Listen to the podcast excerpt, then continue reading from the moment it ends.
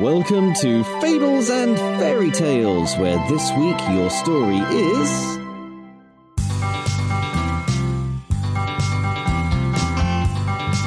The Farmer and the Boggart. This story was written by me, and it's based on a folk tale from rural England. Here to read it to you, it is I, your storyteller, Chip Colquhoun. This is part four, with yet more in store. If you missed everything before today, catch up at fablespodcast.co.uk. But if the story is with you, then let us continue.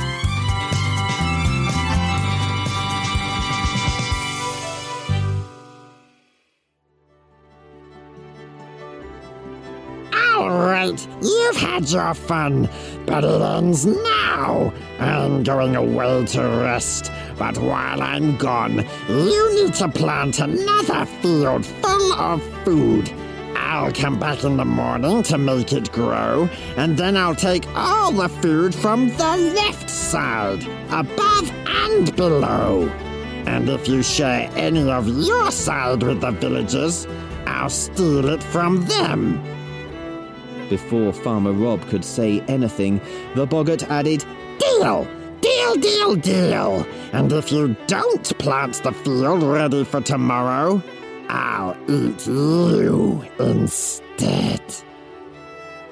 Farmer Rob didn't like the idea of getting eaten. So as soon as the boggart had vanished into its home in the mud, Rob quickly set to work planting some more seeds. First, Farmer Rob worked his back hard, digging lots of long, straight furrows all across the field. He also made sure he picked up all the stones he found on the right side and put them in a pile. Next, Farmer Rob worked his legs hard, walking up and down to drop the seeds in the furrows. He also made sure he dropped all the stones from the right side into the left side. Then, Farmer Rob worked his hands hard, using a shovel to cover all the seeds with soil.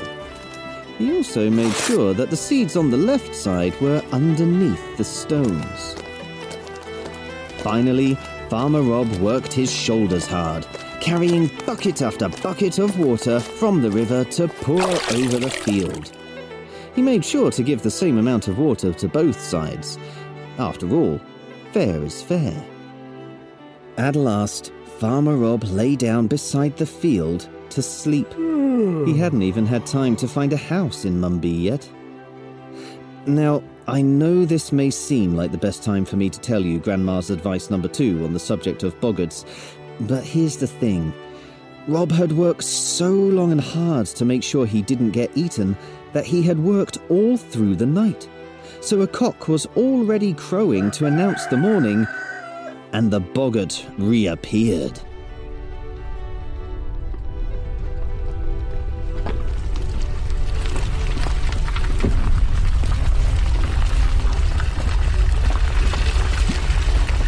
Right!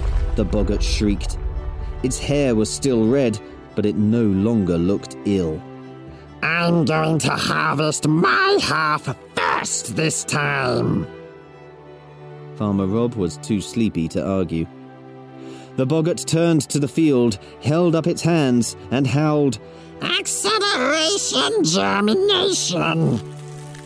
In less than a minute, all the seeds grew into hundreds of thick, fat wads of creamy cauliflowers, cradled by thick leaves that held them close to the ground.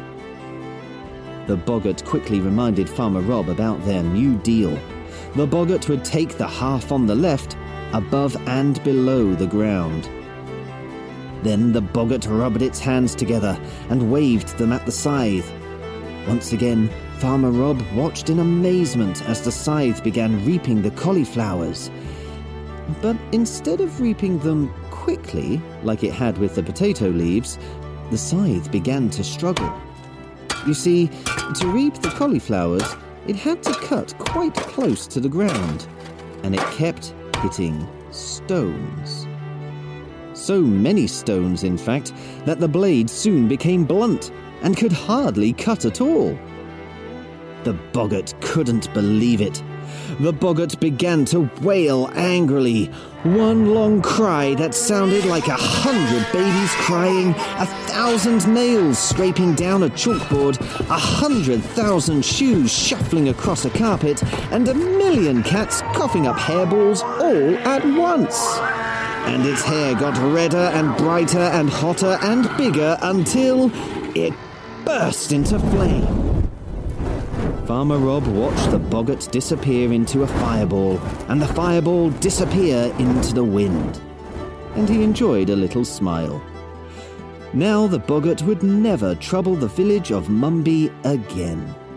Soon he'd be able to sharpen the scythe to harvest his side of the field, which would be more than enough cauliflowers to feed all the lovely villagers. But not right now. After all that hard work, he deserved a bit of a nap. Oh, now the story's over, would you like to know Grandma's advice number two on the subject of boggarts? Well, you've probably worked it out by now, haven't you? Boggarts are not at all clever. And if you can trick them into a rage, they'll burn up and never bother you again.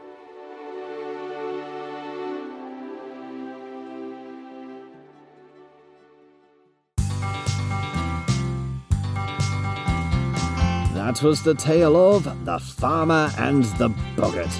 Thank you for sharing it with me. Now, Christmas is nearly here, and a little girl in Mexico called Lola is very excited. But if I tell you her story is called The Forbidden Christmas, you'll know there's going to be danger. Can Lola save Christmas for her village? To find out, you won't want to miss this story. To make sure you don't, check that you're subscribed to our podcast. Or, if you don't want to wait, why not become an epic explorer? Then you can enjoy every story all at once to listen to, watch me tell for you, and even have delivered to you through the post. Listen to the message at the end of this podcast for more details, including a very special offer if you join soon. Right now, though, it only remains for me to say cheerio, and I hope to hear your story soon. So, cheerio! And I hope to hear your story soon!